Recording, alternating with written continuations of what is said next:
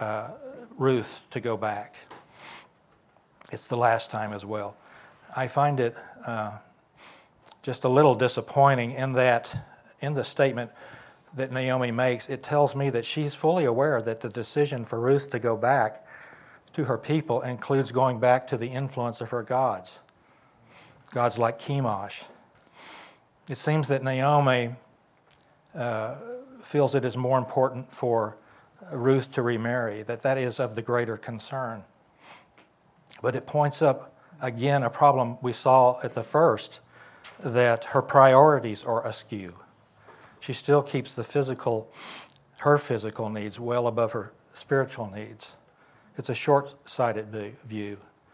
And she's looking again to the world there in that statement and not to God. Okay, any other comment? Think that's very much like the same as with the sorrow, right? Like she's aware of the need. The need is there, like it is a real thing, but the same way that the sorrow is not supposed to be the end, but the sorrow is there to drive us through that vulnerability to the Lord. And the need is to do the same thing, whereas she's basically cutting that short and saying, you have a need, so go and fulfill it yourself. And it's I, have been thinking how like this intro is basically this replaying of the, the Exodus and the wilderness wandering. Okay. Where um, from from Deuteronomy eight it talks about he humbled you and let you be hungry, and he fed you with manna which you did not know, nor did your fathers know, that he might make you understand that man does not live by bread alone, but man lives by everything that proceeds out of the mouth of the Lord. Very so good. there's almost this opportunity of the Lord saying, I'm going to provide. Oh, great, I'm going to provide a famine. No, don't do that.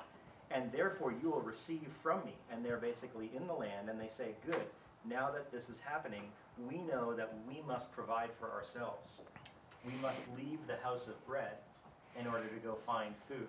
And then later on, she realizes, like, no, there is provision there. That's right. Now we must actually. So you're delving way, way below the surface of what we're reading here, and it's beautiful. What you've that's very astute, and uh, all of these things, I mean, this happened, okay? Make no mistake. Now, this happened. But there are so many principles here. Lugie has really jumped onto this part about the sorrow, and I think we can we'll be able to do the same thing with punishment in just a minute as well. That these things from the outside look like they're just overwhelming. What, what, what do you do? You mean trust God? Are you kidding me? Yeah, no, we're not kidding. Trust God. And we're going to see how this plays out as we go through the story. There are people in this book that trusted God when these people were not. Okay, and we're going to see the different situations as they come up. Well, Jack, I, I do think that describes somebody in the church today that, you know, yes, I've trusted in Christ for my salvation. There's so many promises beyond that. You know, He promises to provide, He promises, and, and you do, you see this like, well, you know, yeah, go back to your own people and your own gods, well, that's empty. There's nothing there. That's but, right. But go back. But at least you'll at least you'll have a husband. Right, and this is Naomi's standpoint right here. Right. Yeah, so good. Well, we're we're going to get into this. Um, so let me say this. Now, up to this point, uh, we've built the story up to what I call the beginning of the highlights. Uh, we're about to be introduced now to the real Ruth, the real Ruth, and I want to tell you, she is delightful. I, uh, I found a companion verse for her I wanted to, to put with it, and I went directly to uh, technical difficulties. just, just another week. you know, let's see. I went directly to Proverbs 31, verse 26. Okay? This is the wife of excellent conduct. All right? She opens her mouth with wisdom and the teaching of kindness. That's that word, hesed, that's prominent in the book. It's on her tongue. This is just an introduction to Ruth. So let's go and read verses 16 through 18 of chapter 1 of uh, Ruth. And it says, But Ruth said, Do not urge me to leave you or turn back from following you. For where you go, I will go, and where you lodge, I will lodge. Your people shall be, italics, my people, and your God, my God. Where you die, I will die, and there I will be buried. Thus may the Lord do to me, and worse, if anything but death parts you and me.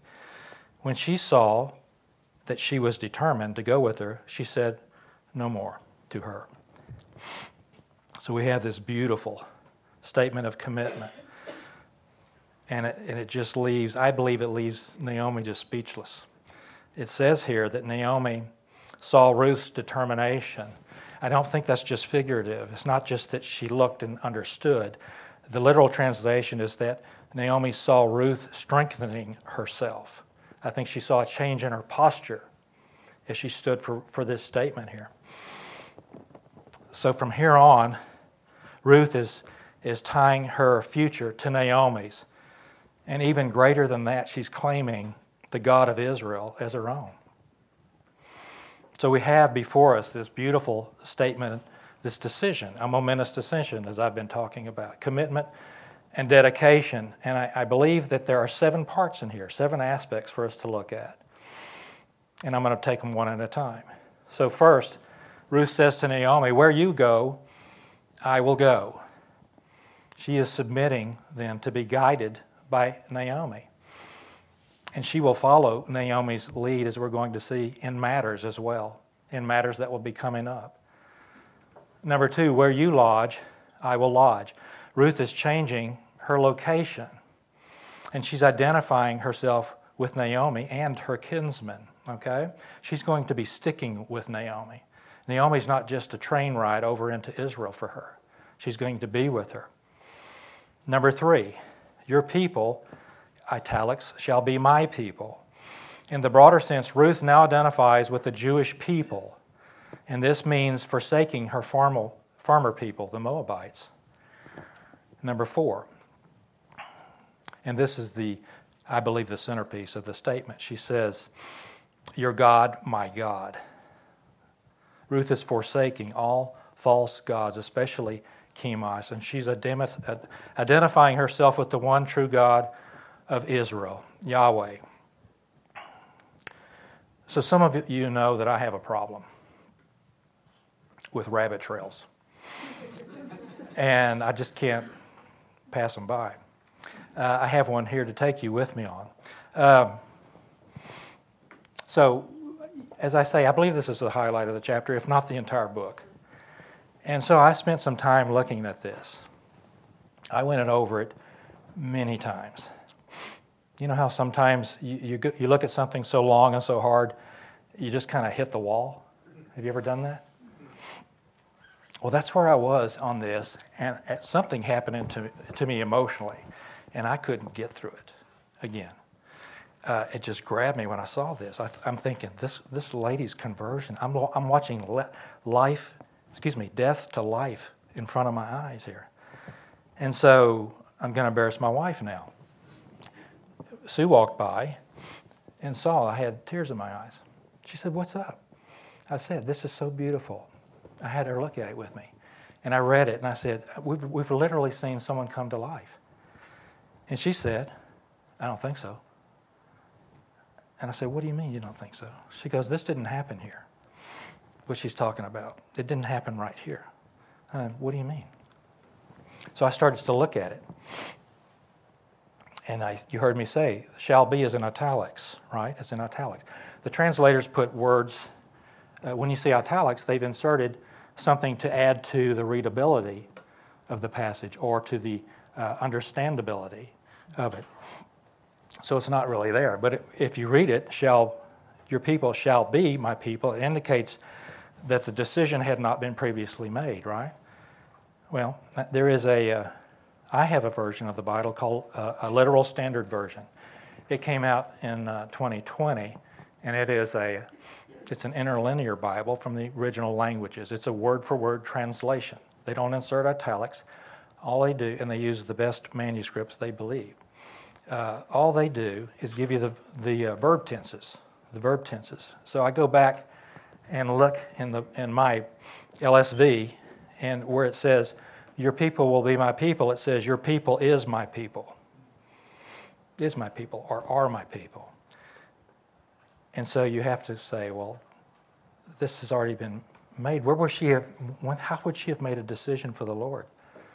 Well, the only, the only uh, test, uh, testimony she had before was, was that family, those backslidden Jewish people that came down to Moab, right? And yet, life against dark, light against darkness, life against death, stood out enough for her to see that they had something that her pagan gods didn't provide. And so their witness was enough, even in a backslidden state. You know, never underestimate, uh, you know, what, what people see or looking at you to see when they know you're a Christian. And so this indicates that the decision had already been made. So that what we're looking at here in this passage isn't her conversion, this is her baptism. This is her public declaration of what she's already believed. And I think the rest of it will help to bear this out as we go forward. Okay, uh, part five. She says, Where you die, I will die. she identifies herself then with Naomi's destiny for a lifetime. This is the amazing one. There I will be buried. Amazingly, now, Ruth is identifying herself with the promised land. And to me, that indicates the depth of her understanding of her decision.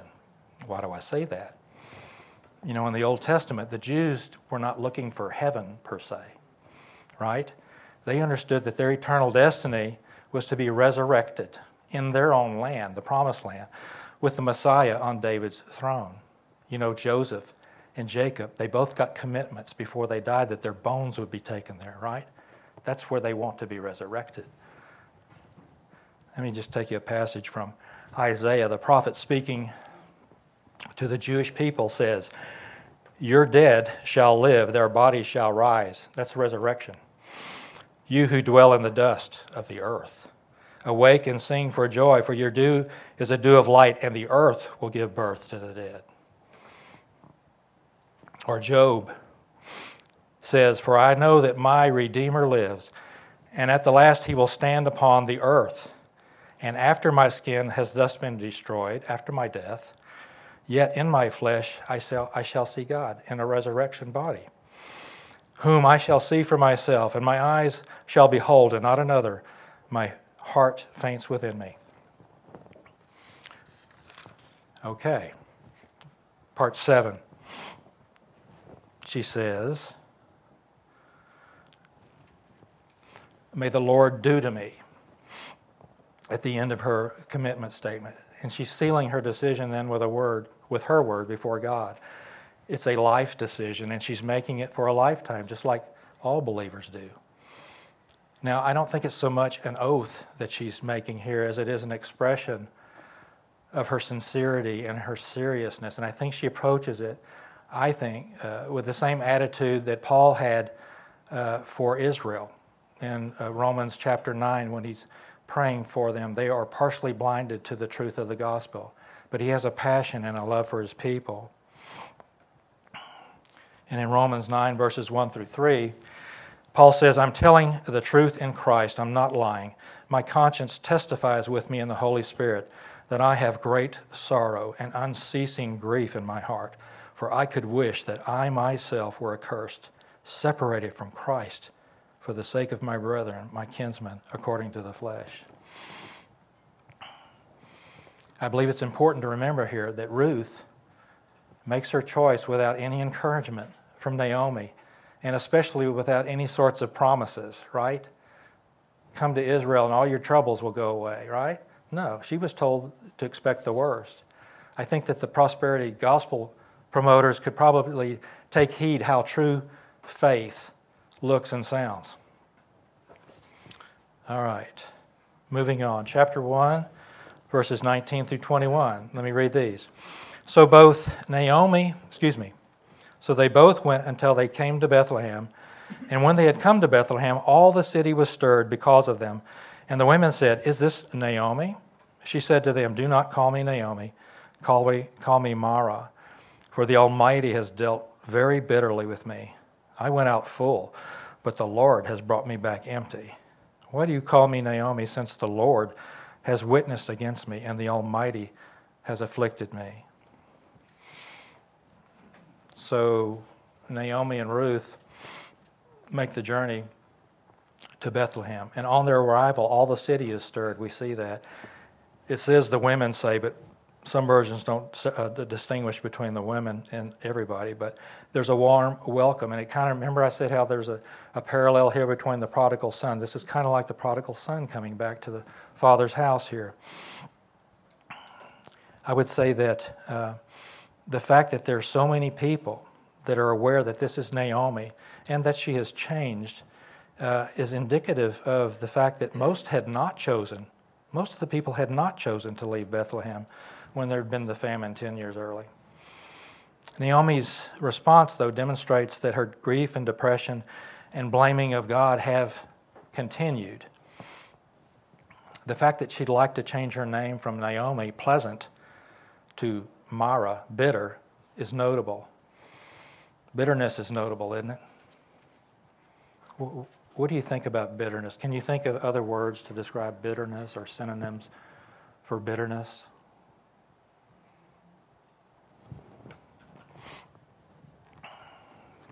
What about poison? Anger. Anger. Frustration. There's a thing about bitterness. Who, who determines if we are bitter? We do. We, did, that's, we do that for ourselves. What's that uh, saying about bitterness and poison that we talked? The poison you swallow, hoping that the person dies. Right. The bitterness, bitterness is the poison we take, hoping to kill the other person. I found the word bitter, Mara, elsewhere in scriptures, actually in two passages. Uh, it comes up in uh, Numbers 33, but we get the story in Exodus 15, so I'll just turn to that. Exodus 15, verses 22 through 25. This is right after Moses has brought the uh, Israelites, the Jews, out of Egypt and crossed through the Dead Sea. This is actually three days after. Let me read it. It says, Then Moses led Israel from the Red Sea, and they went out into the wilderness of Shur, that's the Sinai. And they went three days in the wilderness and found no water. When they came to Marah, they could not drink the waters of Marah, for they were bitter. Therefore it was named Marah. So the people grumbled at Moses, saying, What shall we drink? Then he cried out to the Lord, and the Lord showed him a tree. And he threw it into the waters, and the waters became sweet. What's notable here is not that the Israelites were grumbling, they have a tendency to do that. What's notable here, for me, is the idea of a tree being thrown into the bitter waters and causing them to, to become sweet. I wonder if there's a picture there. Anybody see it? Raise your hand. right, the cross, the wood. It's cursed to hang on a tree, right? Jesus did that for us. And here we see a little picture. Okay, going back then to the book. Naomi said that she went out full, meaning she'd had her, she had her husband and two sons, but uh, probably no land as we discussed because they would have had to finance their trip or pay debts. So she seems to, in saying she went out full, I mean, I, in, some, in one sense, she's right. But in another, she seems to be forgetting some things, right? I mean, if she was so full, why did she go out in the first place? But she now returns with Ruth. But her grief and depression have uh, become bitterness, so she's, she says she's returning empty. But in doing so, she's unaware of the value of the person who's with her. How do you think Ruth felt when she heard that? No, knowing what I've read about her, probably she just let it roll off. Uh, but I'll tell you this Naomi is going to find out what a treasure that this daughter in law is as we go forward. So at this point, then Naomi still attributes her troubles as hardship and punishment from God. And very likely they were. Uh, but I would call them chastening and discipline. Chastening and discipline. Just as you were pointing out, Lugie, the, the discipline for a believer is meant to accomplish something. We're not talking about punitive. We're talking about purposeful. Okay? So let's look at Hebrews chapter 12. And verse 11, it says, All discipline, this is for believers, all discipline for the moment seems not to be joyful, but sorrowful. Yet to those who have been trained by it, afterwards it yields the peaceful fruit of righteousness. This is what we're going to be looking for in Naomi a peaceful fruit of righteousness. And we will, that leads to repentance, right? right? Yes, I mean, this all just ties together so well. I think she's going to really enjoy her fruit of righteousness too. Now, um, I would point up that Naomi has now called God, in the verses we just read, the Almighty, El Shaddai. This is actually the third name used for God in, fir- in the first chapter of Ruth. She's also called him Yahweh, Lord, the Tetragrammaton. She's called him uh, Elohim, which is the plurality of the Godhead.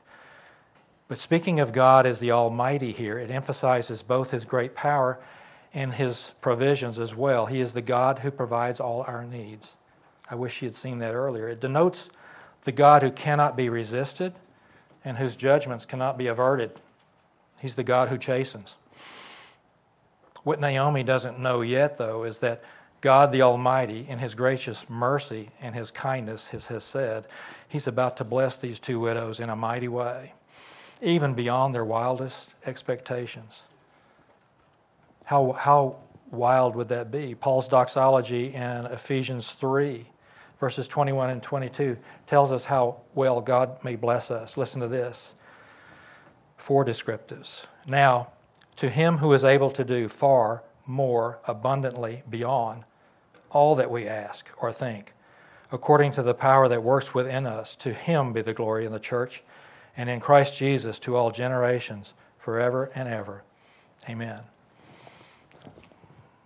We have a, we have a very great God. Last verse, chapter 1, verse 22. So Naomi returned, and with her Ruth the Moabitess, her daughter in law, who returned from the land of Moab, and they came to Bethlehem at the beginning of the barley harvest. Now, it may not be apparent yet, but this verse is representing a major transition from uh, despair and bitterness to hope. God, through his sovereign providential powers, he's really going to favor Ruth and Naomi in what would be a seemingly hopeless predicament. Two widows coming back with no money in a, in a culture that's not ready to receive them. Bethlehem at the beginning of the barley season, though, this was a time of excitement and joy and hope. It was a time, it would have been near the Passover, it would have been near the Feast of First Fruits. This would have been in the springtime, probably in late March or early April. The attitude of the peoples would have been upbeat and joyous. They'd have been anticipating, anticipating a very big harvest. They recently came out of a drought and famine. Remember that. They'd be thinking God's favor is back with us. And they'd be giving thanks and giving offerings. Okay, chapter one. Any comments on that before we go into two? Jeff? Yeah, sorry. Um, so I'm just, backing up, back to verse sixteen and, and Ruth's statement, you know, so often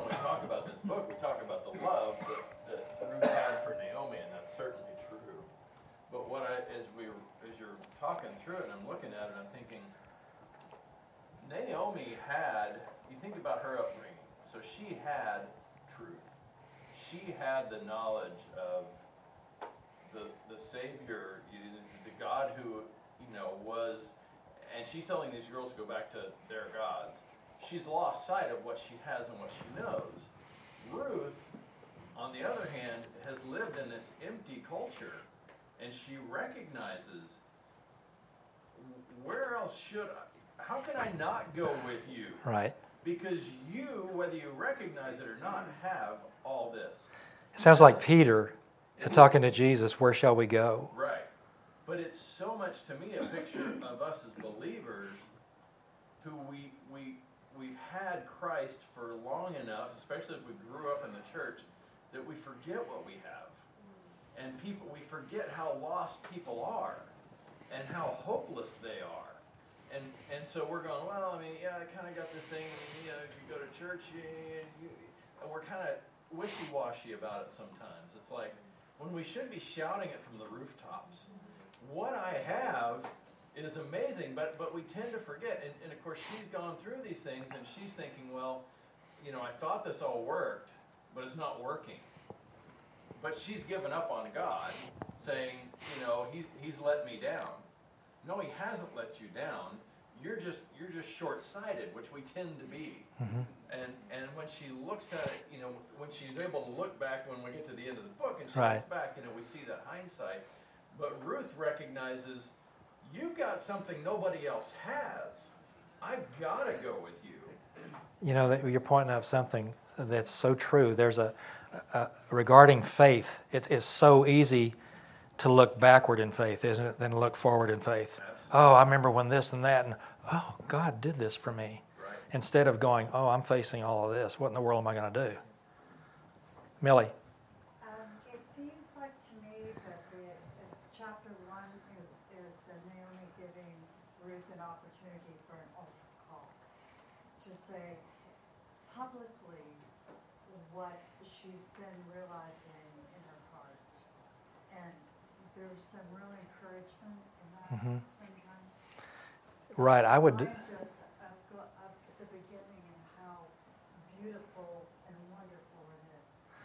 Well, that's why we should really focus on Ruth. This is a new believer. I mean, just when you see the grace, she enters a room with grace. She proceeds in grace as she's going through. She does things that are not required of her, and you're going, why?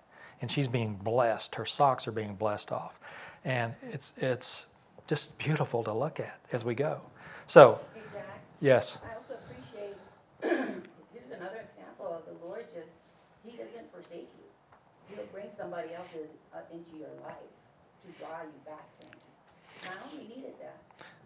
Oh my gosh, she's a dried up well right now. She is beyond childbearing. She has no way of extending her family name of Judah. And I'll- I'll tell you something, there's a lot writing on this relationship. And it's happening today. I mean, Yes. My own life, yes, the Lord doesn't forsake you. he does not.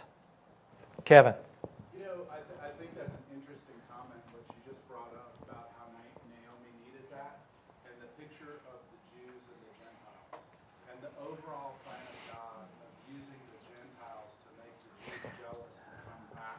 okay, all right. So, And I, I, so I think that's very um, insightful, that, that that's in this book. That's right, and so is your comment. So um, we got pictures working in here. All right, we, we I've already told you Boaz is a picture of Jesus Christ. Kevin just brought up brought up something with Gentiles and Jews. This is very important, and we need to. You know, we're going to focus on what's on the pages, but you can you can take and apply this in multiple levels backward. Okay, we have a we have a Gentile believer. Who in the world could that be? And we have Naomi, the Israelites given the covenant, you know. And it's just beautiful how it works itself out. We'll talk more about it as we go through. Well, I I was, I wrote down too, when you were in Exodus fifteen, you know, Ruth is in the line of the branch. You know, so in some ways Ruth was Naomi's branch. She's the one who makes the bittersweet, you know? This is beautiful, yes. Yeah. Beautiful. She's one of four women in, in Christ's lineage that are mentioned in Matthew. And yes, Israel. just think we ought not to forget where Ruth learned about the Lord. Right. It was probably all Naomi. Probably. Right? Yeah. They were together ten years. At this point, after ten years, yes, she's discouraged. If you'd have asked but Naomi, Everything that Ruth knew about the Lord came from this. She, she grew up in a. it was just interactions. If you'd asked Naomi, did you witness to Ruth? Well, I mean, you know, not really. I, I doubt. I, I she most likely did. Yes. At the beginning, talk to her, Yeah. share. This is this is the Lord. Well, they saw light up against dark, and you know, and even in these, this whole the whole book is like a, a a string of pearls on a black background. You know, it just shines out for the times and the situations and all of it. Moab was not a good place to be, and yet, look what is what is God's. This is God's sovereignty. Yeah, that shows the difference, choosing your own path or submitting to God. So when Elimelech chose to go there, even through all this, it eventually is going to come out that everything's going to be graced because of the choice of Ruth. Her path being determined by the one and true living God, she's submitting to Him, and then everything comes about because of that. So much time in- in our lives, we are trying to destine our own path we get discouraged, we get depressed, and then we just submit back to God, and then we seem to get right on the right path. Right. We don't want. I don't want to let go of control. It's not when I. It's only when I see there's nothing else I can do that I go to Him, and I should. That should be the first place, because He's so faithful. I think it's really interesting that this pagan girl had far more commitment to the God of Naomi than Naomi did. hmm She wasn't even expressing that with her life, Naomi wasn't. And yet, here's this girl, much more concerned and interested in her God than Naomi was. I agree. I mean, now she's probably witnessing backward to Naomi in her life, and, and she does. But you're going to see, don't give up on Naomi. And don't think that Naomi doesn't love Ruth, because that will become extremely evident going forward. So let's, let's get into verse 1, uh, chapter 2. Uh, now, Naomi had a kinsman of her husband, a man of great wealth of the family of Elimelech, whose name was Boaz. Kinsman here is not Goel. This is not kinsman redeemer. This, this word means a relative or a family relation. Some verses, uh, some translations may even say acquaintance, so we're not there yet. Some of the translations may substitute the word clan for family of Elimelech, clan of Elimelech, which is probably a little more accurate. Uh, you know, the hierarchy in Israel would have been the tribes that would have been made up of different clans, which were groups of families living in the same region, and then you would have the families or the, immediate family, like Elimelech's uh, group. The fact that uh, Boaz, which by the name, his, uh, by the way, his name means uh, swiftness or strength, uh, and I think we'll see he's pretty fast and strong as we get going. But uh, he's a, it's a mention. It'll be mentioned again in chap, in verse three of chapter two again, that he is a kinsman, he is a relative. This is a very important point going forward. It's also mentioned here that Boaz is a man of great wealth. Uh, the NASB translators have chosen to translate Hayil, the, the Hebrew H A Y I L, as wealth, which is uh, one way to translate it, but there are multiple options. The word is very broad and it is very rich with meaning. And it really it speaks of many, many qualities which Boaz possessed. Remember, Boaz is a picture, he's a prefigure of Jesus Christ. Um, I found a really a good scripture I wanted to insert here. Just like the story, the book of Ruth is a love story, so is our relationship with the Lord. I want to, to uh, no, I punched, I did that. I did it. You know, it's hard being dyslexic. Okay. Now, Isaiah 54 5. This is Isaiah, the prophet, speaking to Israel. He says uh, regarding their love relationship with God For your husband is your maker, whose name is the Lord of hosts, and your Redeemer, Jesus, is the Holy One of Israel, who is called the God of all the earth. You know, every time I read uh, Jesus as Redeemer, since I've been studying this book, I understand the connection with the principles in this book. Redeemer refers to that kinsman, that Goel, and, and this emphasized, it's one of his many names as a Redeemer. And so I think that it's, it's going to be great to see uh, the depth of this principle and how beautifully it works uh, for God's people. Now, the same word uh, translated um, man of great wealth is also, we, we read in uh, the very first uh, portion of the, the lesson that uh, Gideon, we saw his calling from the angel of the Lord. We read that in Judges 6.12. In that, the angel of the Lord called Gideon mighty warrior. It's the same word. Okay, and it's also used in Proverbs 31, the, the wife of uh, noble character. Same word. Uh, here, I mean, they could have translated man of valor or uh, great standing, man of great standing. Uh, those would probably more appropriately communicate the meaning, but Boaz was indeed wealthy, and uh, he was also likely a man of the law, probably a man of war, even. And, uh, but he, he lives an exemplary life in Bethlehem, and his reputation preceded him. He was above reproach, and God had prospered him. and I just can't let this go. Of uh, uh, uh, chapter 1, verse 1, when I read that man, and I read the certain man in chapter 1, verse 1, Elimelech, one stayed and one went. And I just see the blessings uh, to the one, and I see death uh, in the other situation. Quite a dichotomy there. I think this is a good place to stop. Uh, we'll pick it up in verse 2 uh, of chapter 2 next week. And uh, I would get, uh, Matt, will you close us in prayer, please?